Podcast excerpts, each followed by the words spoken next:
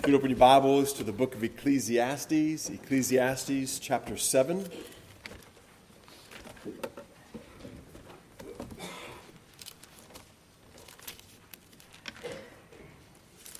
Let's bow for prayer. Lord, as we come before you and as we continue, Father, our worship of you, Father, we thank you, Lord, for the book of Ecclesiastes and for all of the ponderings and the questions that are raised by Solomon. Father, we ask that you would continue to help us, Father, to take in this book and to begin to seek to think about the things that he brings up. That, Father, we would ponder our lives, that we would think about life in general. That, Lord, that we would recognize the importance of the questions that are raised. That, Father, you would help us to see truly the emptiness of life without you. That, Father, we would come to understand the sense of meaninglessness and the sense of vanity as Solomon describes here. We ask, Lord, that you would help us to continue to grow much more content in who we are in Christ.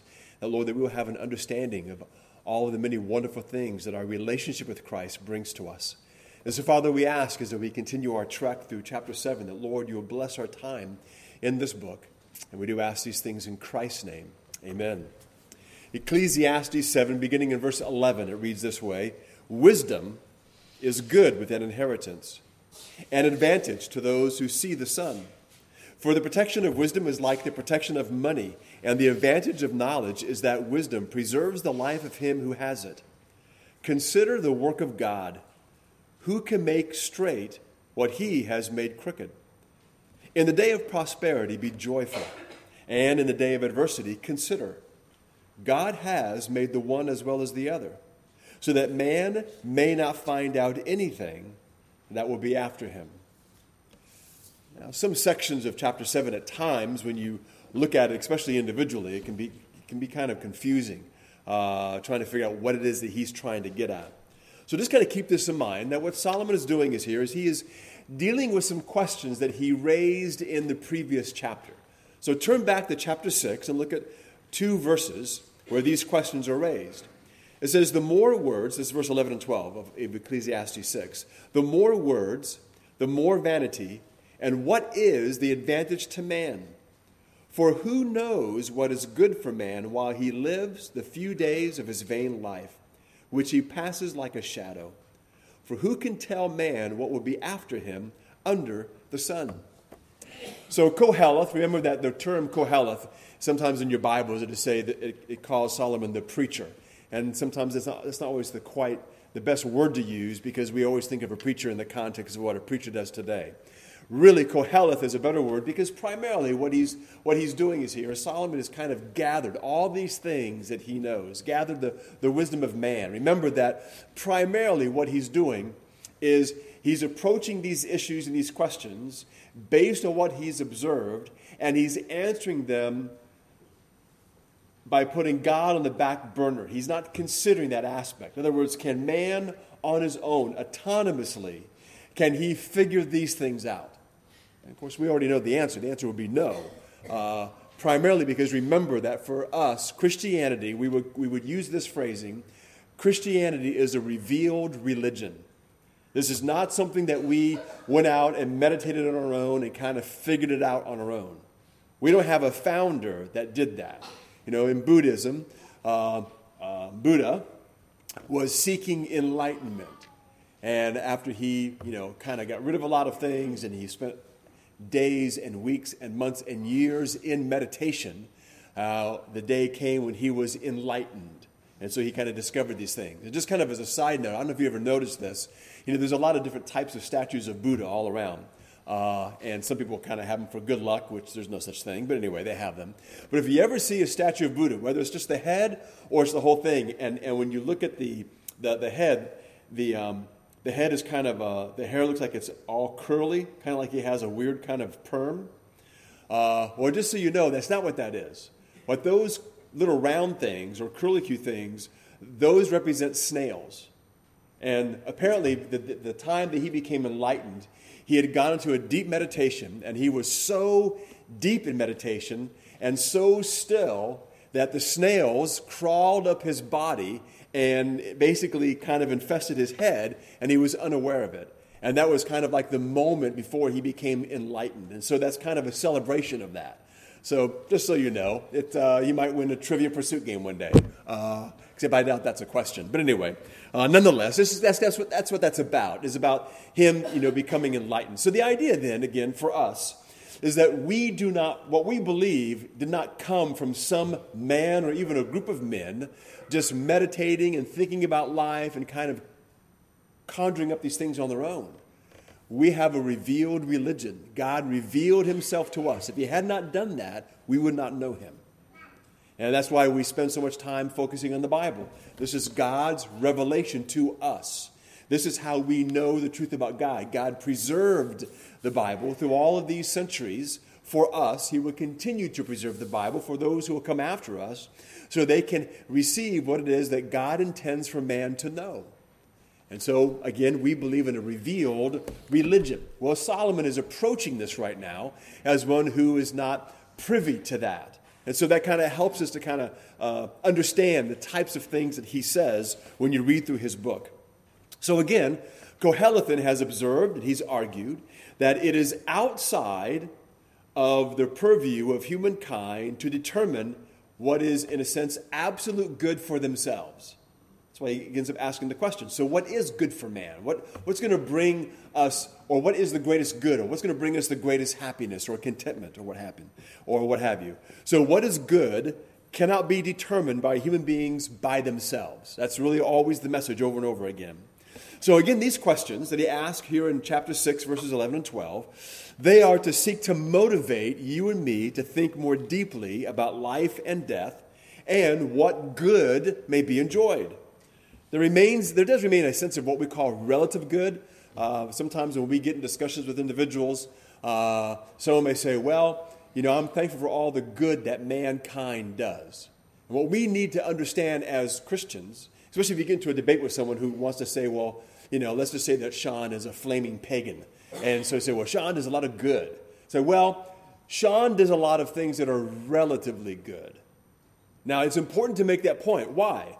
Well, because many people do think this that if Sean does a lot of good, which he does, that somehow that's going to earn him points or favor with God. Or is going to earn him points or favor in the end. So if there is a judgment, or when there's a judgment, that will weigh in his favor. Well, what, what we know as believers is it won't. But how much good he does, he will never be able to do what we call true good or something that's purely good to where God now owes him. Man, it's impossible for man to do that. So, what we believe then is even though we may make statements that there is no good thing man does, most people don't understand that. So, we want to help them understand what we're saying, uh, maybe even other believers. And so, what we'll say is that we do believe that there is no good that man can do. Man can do things that are relatively good. So, they, so we're not denying that people do good or nice things for people, but it never measures up to the point or, or to the degree that somehow now God owes them a favor or that God's now going to consider that uh, in the day of judgment because he, he doesn't consider that at all. So just kind of keep that in mind. So, there's a, so there is a sense of relative good. And Solomon wants to explore all those things. Uh, what is really good for man? What should man be doing uh, in light of the fact that he's going to die one day? Remember, he's brought that up. We've talked about that a great deal. Um, so, again, the last part of verse 12 uh, that, we, that uh, we read for who can tell what will be after him under the sun?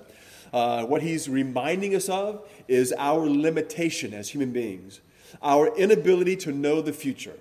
That's why the question, who knows? Who can tell? It's kind of a, a, double, a double question, and the answer is in the negative. No one knows but God knows. And maybe you could add this Is God telling us? Now, at that time, the answer is no. Again, is God leaving us some hints that man can discover on his own?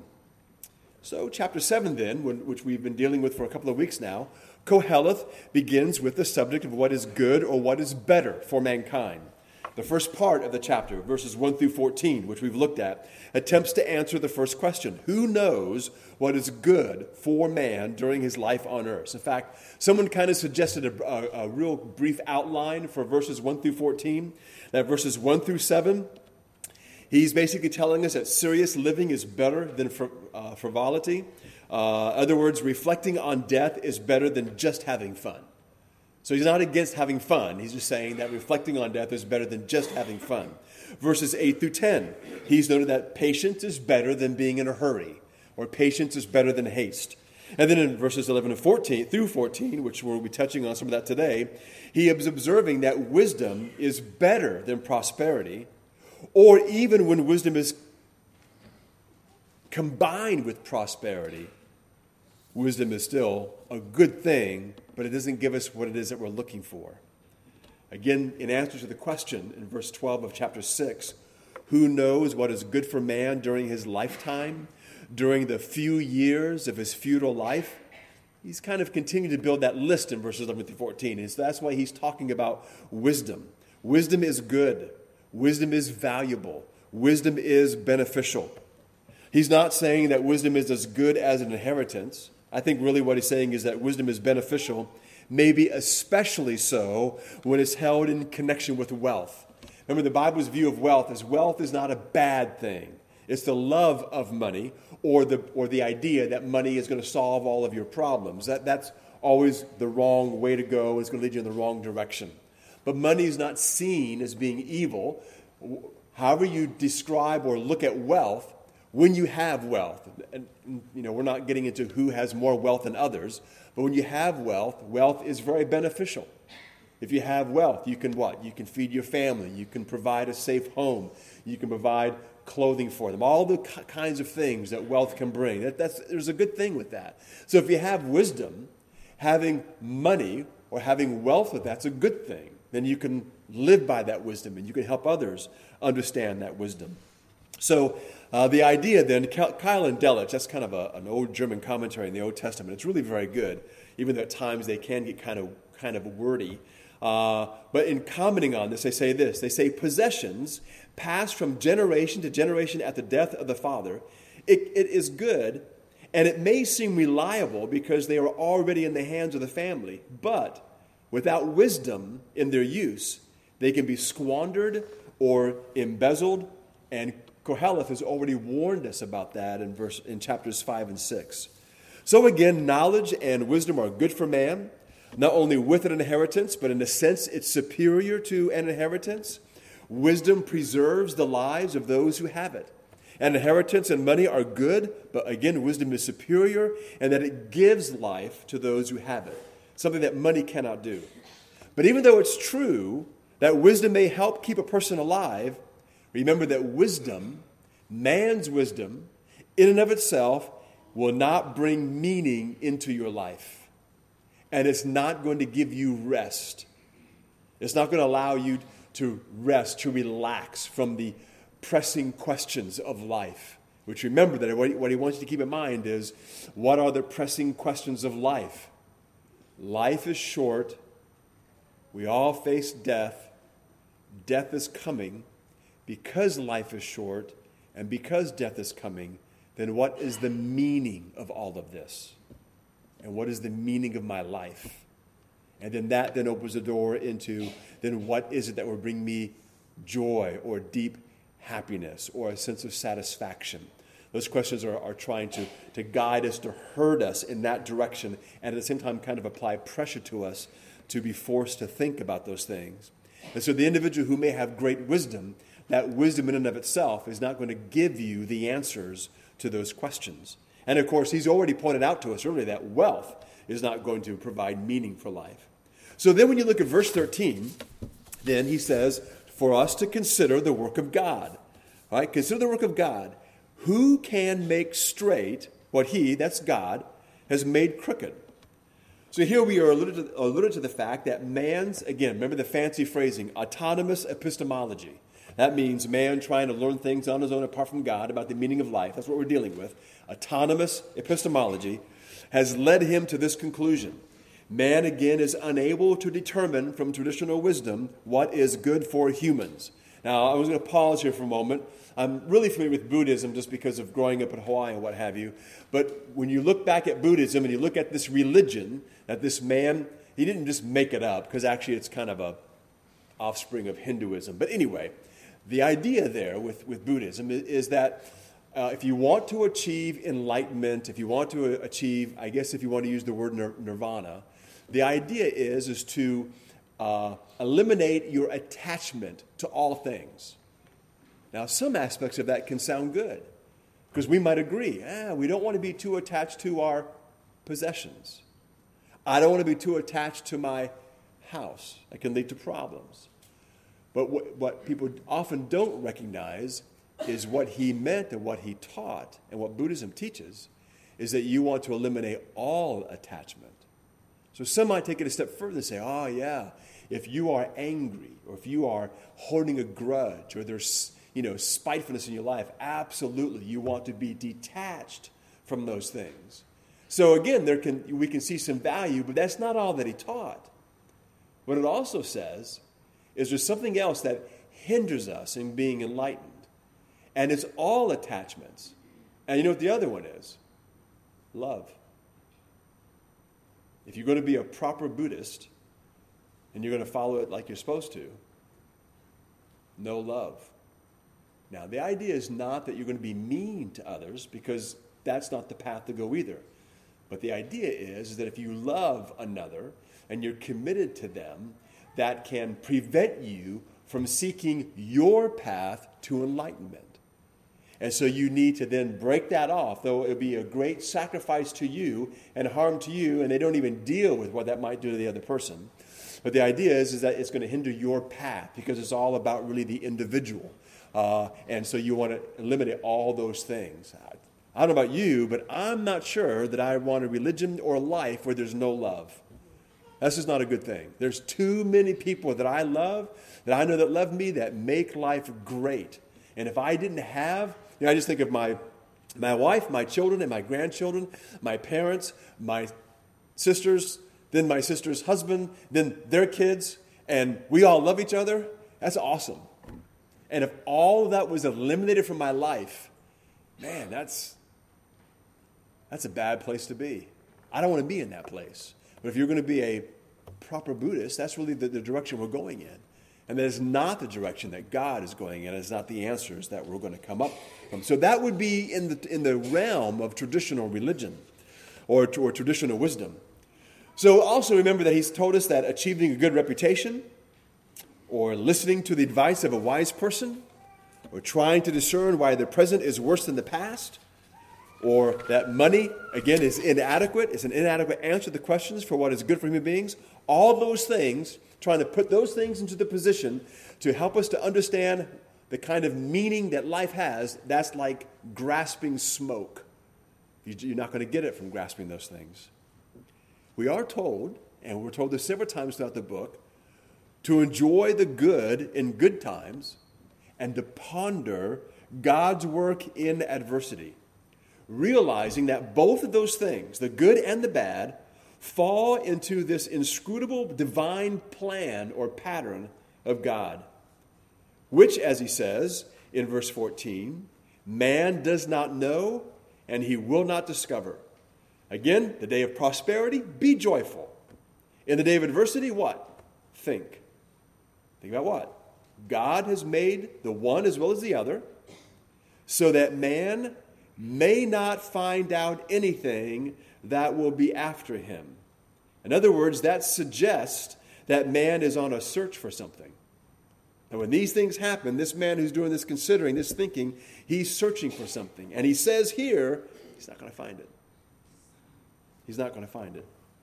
Now, again, God's not completely excluded from these reflections the move, I think, through the book is, is towards God. Again, from this position of autonomous epistemology, which is just not giving him anything. And he's frustrated by that. So we come again to this question, back up to verse 13, which is so who can make straight what God has made crooked? What we need to recognize is the broken nature of reality. We experience this every day. If you're living in the real world, which we all do, and we encounter the real world and we think about the real world, it's broken. Uh, we should, we should understand that it's broken. Something is wrong everywhere. It's just, it's a mess. It doesn't matter if a country is rich or poor, if a family it has, has notoriety or no, it is a mess.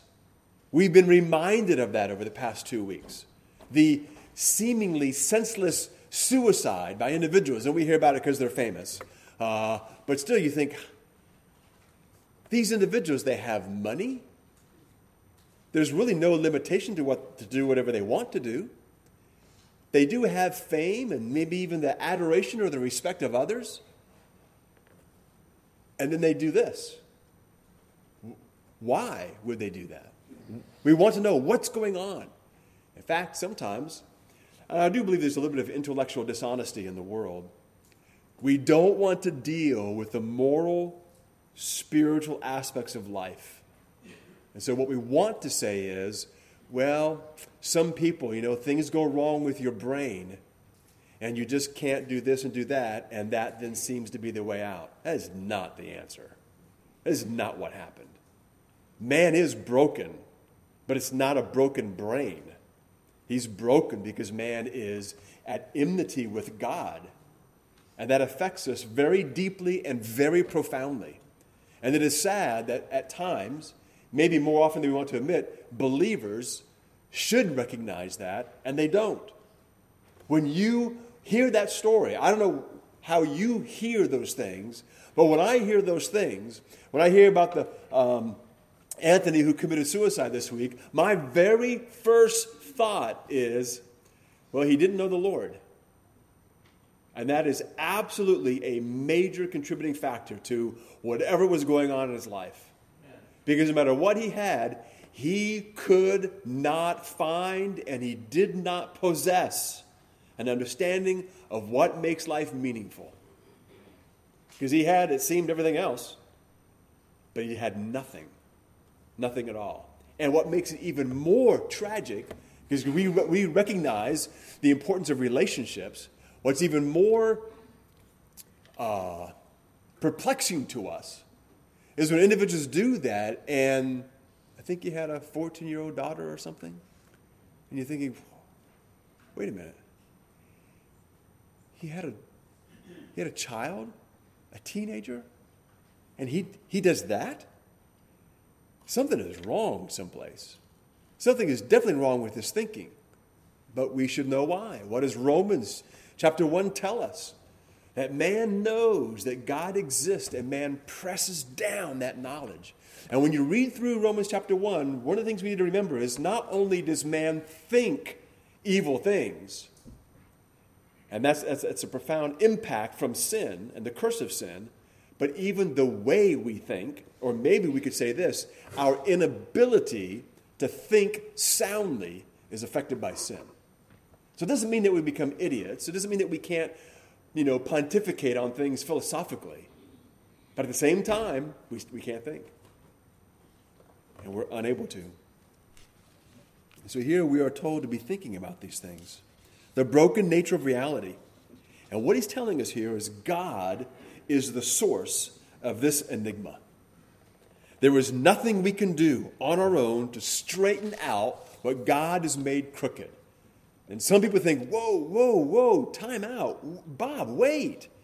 What do you mean God is the source? Remember Genesis chapter 3. The Lord said to the serpent, Because you've done this, cursed are you above all livestock. To the woman he said, I will surely multiply your pain in childbearing. In pain you shall bring forth children. And again, and to Adam he said, Cursed is the ground because of you. In pain you shall eat of it all the days of your life. Isaiah chapter 24, beginning in verse 5 The earth is defiled by its people. They have disobeyed the laws, violated the statutes, and broken the everlasting covenant. Therefore, a curse consumes the earth. Its people must bear their guilt. The curse is our fault, but it's the Lord's doing. In response to man's sin, who then cursed the ground? It was God. God did that. And so, God, then, as he's pointing out, is the source of this enigma. God is, in a sense, blessed us with the inability to figure these things out on our own. Because if we could, who needs God? And what he wants us to know and to remind us in all these ways is that we desperately need him. Remember also some of the tragedies that have taken place. I think um, there was a 14 uh, year old girl uh, from Richmond Hill. Remember, they, they, she went to the emergency room and they ended up discovering that she had leukemia, and three hours later, she was dead. Now, that was, a, uh, that, from what I know, it's a Christian family, and so they're going to handle that much different than non believers well, will. But what does that kind of thing, that kind of thing is not just some random thing. That's to remind us of what? The world's broken. This is not the way things are supposed to be. There's a reason why these things take place. Those are reminders to us, those are signs to us, to mankind from God, that man is helpless and man needs the Lord. And yet you'll find that a majority of people, that's not where they're going to go with that. Remember Romans 8 that says that all of creation is waiting eagerly for the future day when God will reveal to his children or reveal who his children really are. That all of creation was subjected to God's curse. But creation looks forward with anticipation, with hope, to the day when it will join God's children in freedom from death and decay. All of creation has been groaning like the pains of childbirth right up till this very day. So, religion then deals with a reality beyond the reach of empiricism. Empiricism is simply this that knowledge is derived from sense experience. That kind of goes back to um, this autonomous epistemology the idea that man, through his senses, touch, smell, taste, hearing, seeing, that man can figure all things out through that. And that if you can't figure it out through the five senses, then you can't know that it's actually true for sure. Which, if you think about it, that statement then can't be true. Because I can't smell it and I can't taste it. There's no way to empirically verify that statement. Nonetheless, this larger reality, again, this what we believe, the, the truth of God, what we understand is going on behind what we see, which is revealed to us in Scripture, this larger reality, it doesn't manifest itself like in a laboratory. It doesn't manifest itself reading the front page of various newspaper. Jesus Christ does not come down from the cross and confound his tormentors. God does not speak loudly from heaven in the most popular modern language for everyone to hear. Doesn't do that. Empiricism enables Solomon and enables us to recognize and see that the world is bent and it's broken. But it cannot take us any further than that. No matter how hard we work at it, no matter how smart we get, no matter how great our technology, we can't get beyond that one thing. So we cannot make straight what God has made crooked. Only He can. And so, what we have presented to us in Scripture, and this is what I want to leave you with today, is that God seeks to bring about, and it's a great Hebrew word, it's the word shalom. Normally in your Bible is this translated peace. That's not a bad translation, it's just not enough. And there's no way to really kind of bring that out each time the word shalom is used in the Hebrew text. So we have to kind of know going in really what's being presented to us here, what's being discussed. Let me read to you a couple of, uh, uh, well, actually more than a couple, several different Bible verses. All of the uh, references are there in your, in your notes, so you can just hear what it says. Isaiah 52, verse 7 How beautiful upon the mountains are the feet of him who brings good news, who proclaims peace, or it would be proclaims shalom who brings glad tidings of good things, who proclaims salvation, who says to Zion, Your God reigns. John 14, 27, Jesus says, Peace or shalom I leave with you. My peace or my shalom I give to you. Not as the world gives do I give to you. Let not your heart be troubled, neither let it be afraid.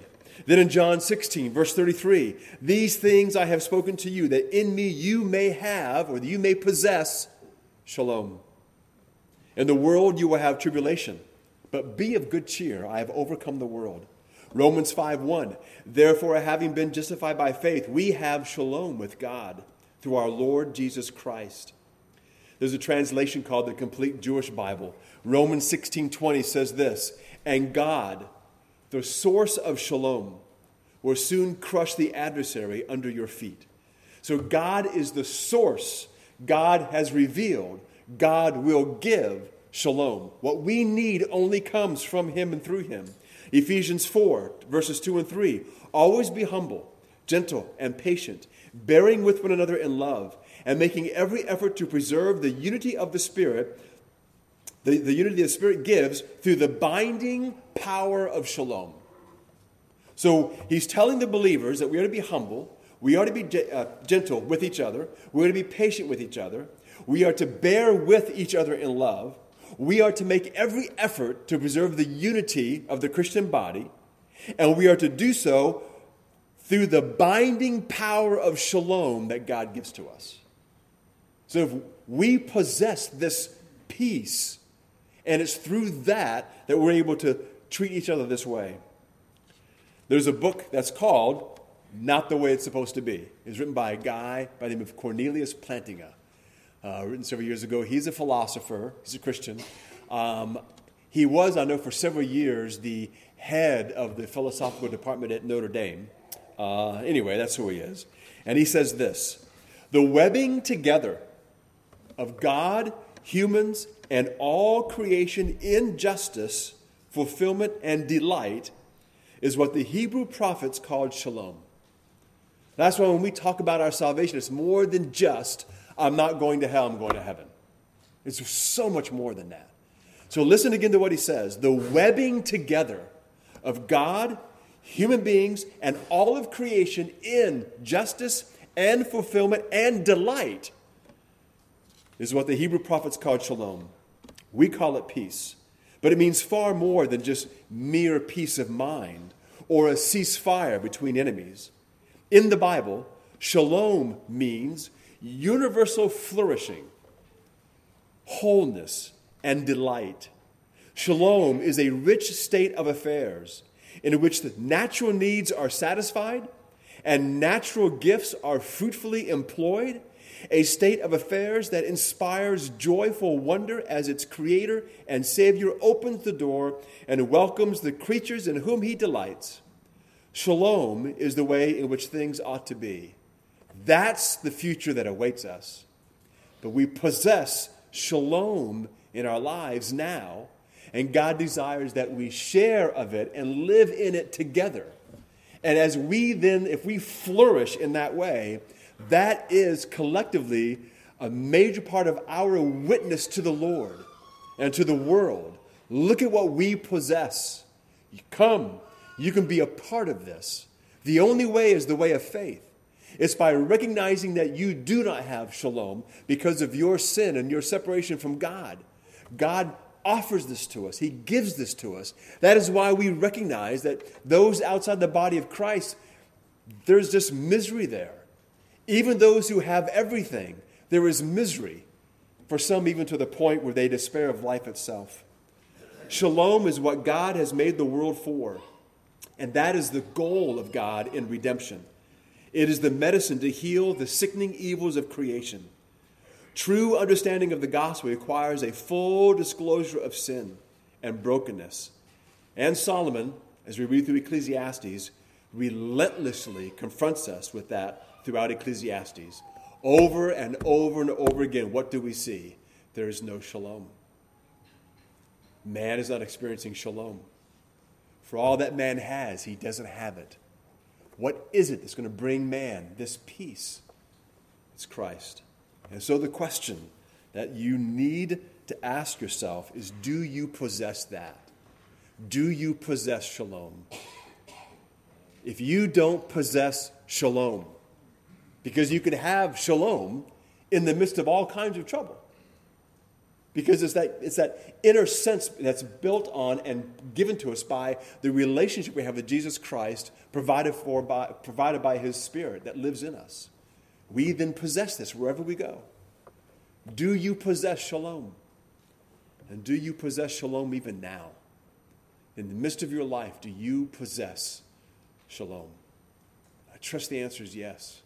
If it's not yes, if, it, if there's not a definitive yes, to that question, then you need the gospel of Jesus Christ. Christ coming and living that perfect, sinless life is what was necessary to deal with what was broken in the world. And he willingly took our sins upon himself. He allowed himself to be nailed to a cross and to suffer punishment, the punishment that we deserve. He endured that for us, knowing that we could never pay or atone for our own sins and survive. That would be an impossibility. We'd be obliterated. And he then was buried, as the scripture says, and rose again and offers to us this shalom. It's a gift, it cannot be earned in any way, shape, or form. And we embrace that by faith. We trust what God has said and what God has done through Christ. And if you embrace that, then you are at that moment adopted into God's family and you will possess shalom. And you will be among people who both possess and share shalom with each other. Who would not want that? I know I want that. I possess that, and I thank God that I possess that. Let's pray. Father in heaven, as we bow before you this morning, we are grateful, Father, for the shalom that you have given to all those who have trusted in Christ.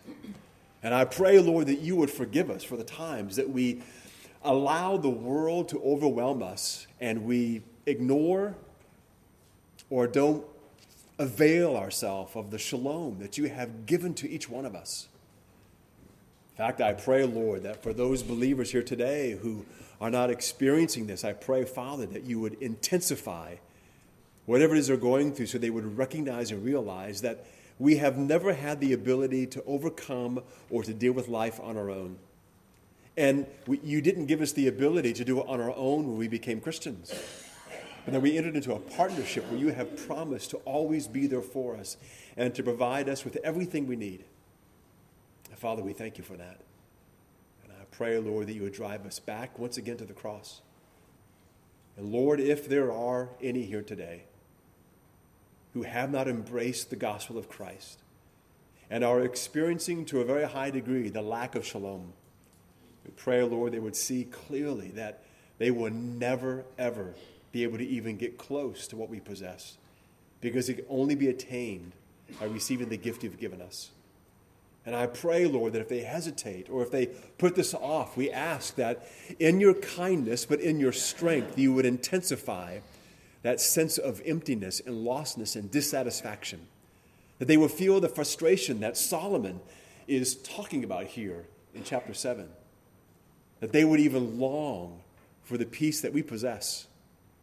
We pray that in your kindness you would break them down so they would be humbled and come to you and turn to you and embrace Christ and the work of Christ. Father, we thank you so much again for your great patience with us and for giving to us, even now, allowing us to possess what we will possess for all of eternity, and that is shalom. And we do ask these things in Christ's name. Amen.